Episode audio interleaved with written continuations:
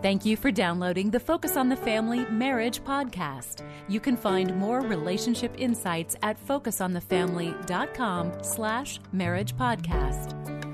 You know, there's something extra special about a couple who goes the distance by keeping their commitment to each other. Uh, you see a long term marriage and it's just like that's awesome. Um, and the journey probably had some bumps in the road, but there's nothing as rewarding as crossing the finish line strong.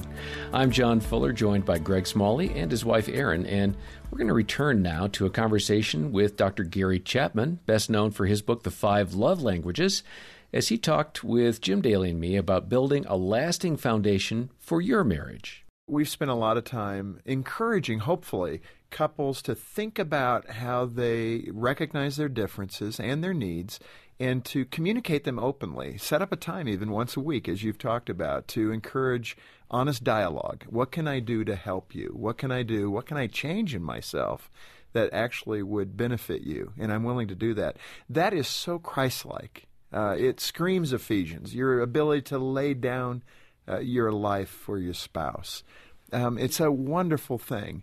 When you look at marriages today, is it simply that we're not training young married people, even you know middle-aged married people, to think in this way? Why have we lost the art of marriage? I think you're right, uh, Jim. I think it's the fact that we have not, as Christians, really personalized the concept that I am here to serve others. That's my calling. I don't care who you are. If you're a Christian, you're here to serve others. You're not here to satisfy your own desires and your own dreams and visions. You're here to serve others. That whatever vocation you have, you're here to serve others.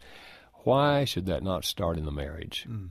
And if we have a heart to serve others, I think it does overflow into the marriage. Mm. And then our children pick up on it. And our children grow up not expecting everybody to do everything for them, but they grow up wanting to reach out and help others. It's the central theme of the Christian life. Jesus said, I did not come to be served. I came to serve and to give my life a ransom for others. And we're his followers. And we're not here to be served. We're here to serve others. Mm. Gary, that's so beautifully said and so scripturally accurate. Um, I'm reminded of uh, a good friend uh, to this ministry, Don Hodel, who worked here as interim president. He served in the cabinet for President Reagan. He was the Secretary of Interior and Energy during Reagan's eight years. Um, a delightful person, a good friend of Dr. Dobson, a board member at one time. But he, to help Dr. Dobson in the in the transition process, agreed to come and be interim president. That was before I was appointed. And uh, you know, I watched uh, Don and Barbara come to every meeting. Barbara was part of his life um, and she wanted to be engaged, and they would actually work together. She, she had was, a desk in his office. She was always there next to Don, and Don shared an amazing story with me where just weeks before Barbara had a terrible accident, fell down a flight of stairs and became a quadriplegic. Mm. Just weeks before that happened, they talked about what a wonderful life they had shared together and how beautiful it was and how blessed they were by the Lord. Yeah. And they agreed that when something happens, when it was likely at some point yeah. in the years ahead, something could happen that would diminish their ability to enjoy this life, um, uh, that they agreed that they would, one, take care of each other, and two, remember the good days so they yeah. could get through these more difficult days. Well, lo and behold, the accident happened, and for years, Don took care of Barbara. Mm-hmm. Uh, she yes. passed away not long ago. Mm-hmm. And to me, that was a model yeah. of love, yeah. uh, the absolute biblical application yeah. of what you're talking about. And so often today, that can break a marriage up, um, where the one spouse is unable to cope. And because I can't cope, I'm leaving. Um, and we can do that emotionally, we can do it because of physical difficulty. But what a beautiful picture of the way it should be done. Yeah, and and that's that's the results of a lifelong relationship where you've been loving and supporting each other.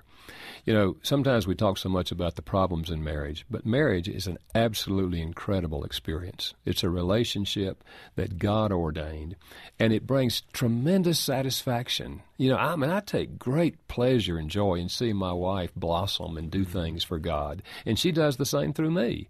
Uh, you know, you rejoice in each other. It's more blessed to give than receive, the Bible says, and that's certainly true in a marriage. But we need to cultivate that attitude, don't we? we do. Uh, today, we're so quickly to give ourselves over to what I would say are more worldly uh, characteristics. We want to fight. We want to divide. We don't want to do the things that God says will bless your life, yeah. to have a healthy marriage, to have loving children.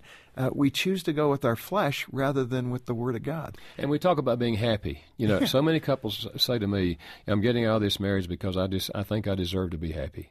You know, failing to realize that if you do marriage God's way, happiness is just a byproduct of that. I mean, you do have happiness. You've got joy, which is much deeper than happiness. It's that deep, settled contentment, you know. But you do have happy feelings too if you cultivate the marriage. You know, there have been so many people that we've had on the Focus broadcast and featured in the magazine and on podcasts, and certainly Gary Chapman is one of the more special guests that we ever have. He's got such a great way of bringing truth. Um, he, he, does it in a winsome way, and it's so biblical.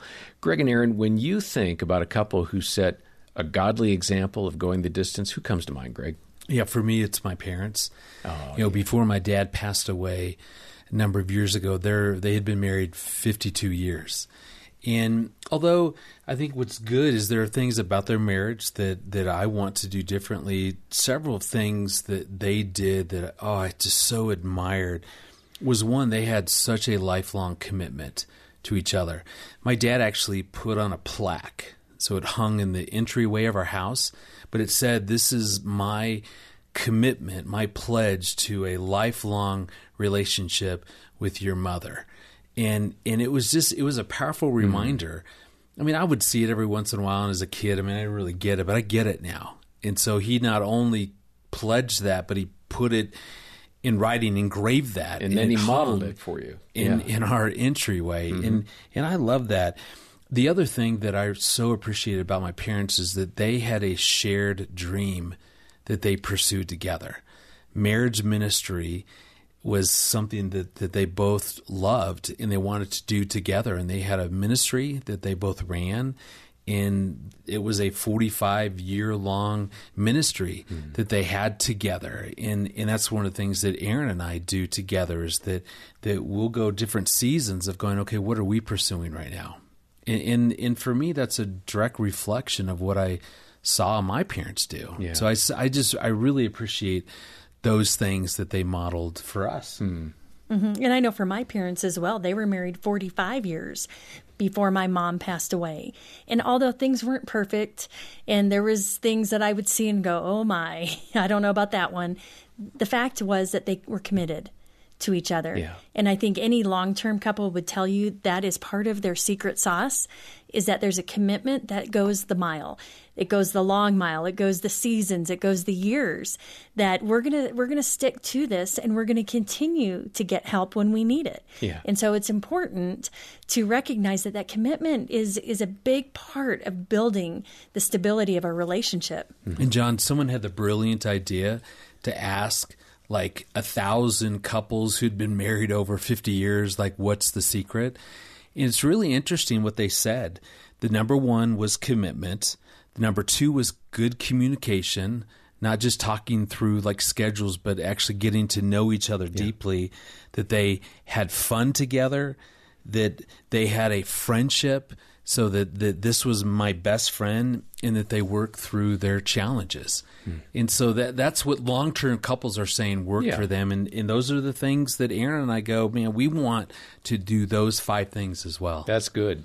And I, as you're speaking, I'm just thinking my parents have been married for over 60 years wow. and they have wow. just stuck it out. I know there were some tough spots, but they stuck it out. Uh, we have hit 35. I think one of I'd, I'd, add a sixth thing there. It's good sometimes to have a common enemy. Like one of your kids is the common enemy. That, that kind of carries you through. That's a project. it's bonding yeah. when we get to yell at the well, same you know, there's nothing together. like forging a real close heart with your spouse over a common shared difficulty. Uh, so, no, seriously, whether you're newly married or you've been married for a long time 35, 45, 60 years, whatever it is we want to strengthen that journey as you continue step by step together. And if Focus on the Family has been a part of it, tell us, would you? I mean, send us a note, uh, hit us up on Facebook or, or uh, give us a call and just say, hey, this has really been helpful. And if we can help you in any way, please reach out to us. We have counselors on staff. We have so many great resources. Greg, you, you and the team have a really rich uh, website dedicated to marriage content. Uh, we've got copies of Dr. Gary Chapman's book. Uh, he was heard from earlier in this episode, Happily Ever After. Um, and then we've got our free marriage assessment. All of this and much, much more available. Just stop over and look at the show notes to find details. And join us next time as Bill and Pam Farrell share about honoring God in your sex life as a couple. For now, I'm John Fuller, and thanks for listening to the Focus on the Family Marriage Podcast.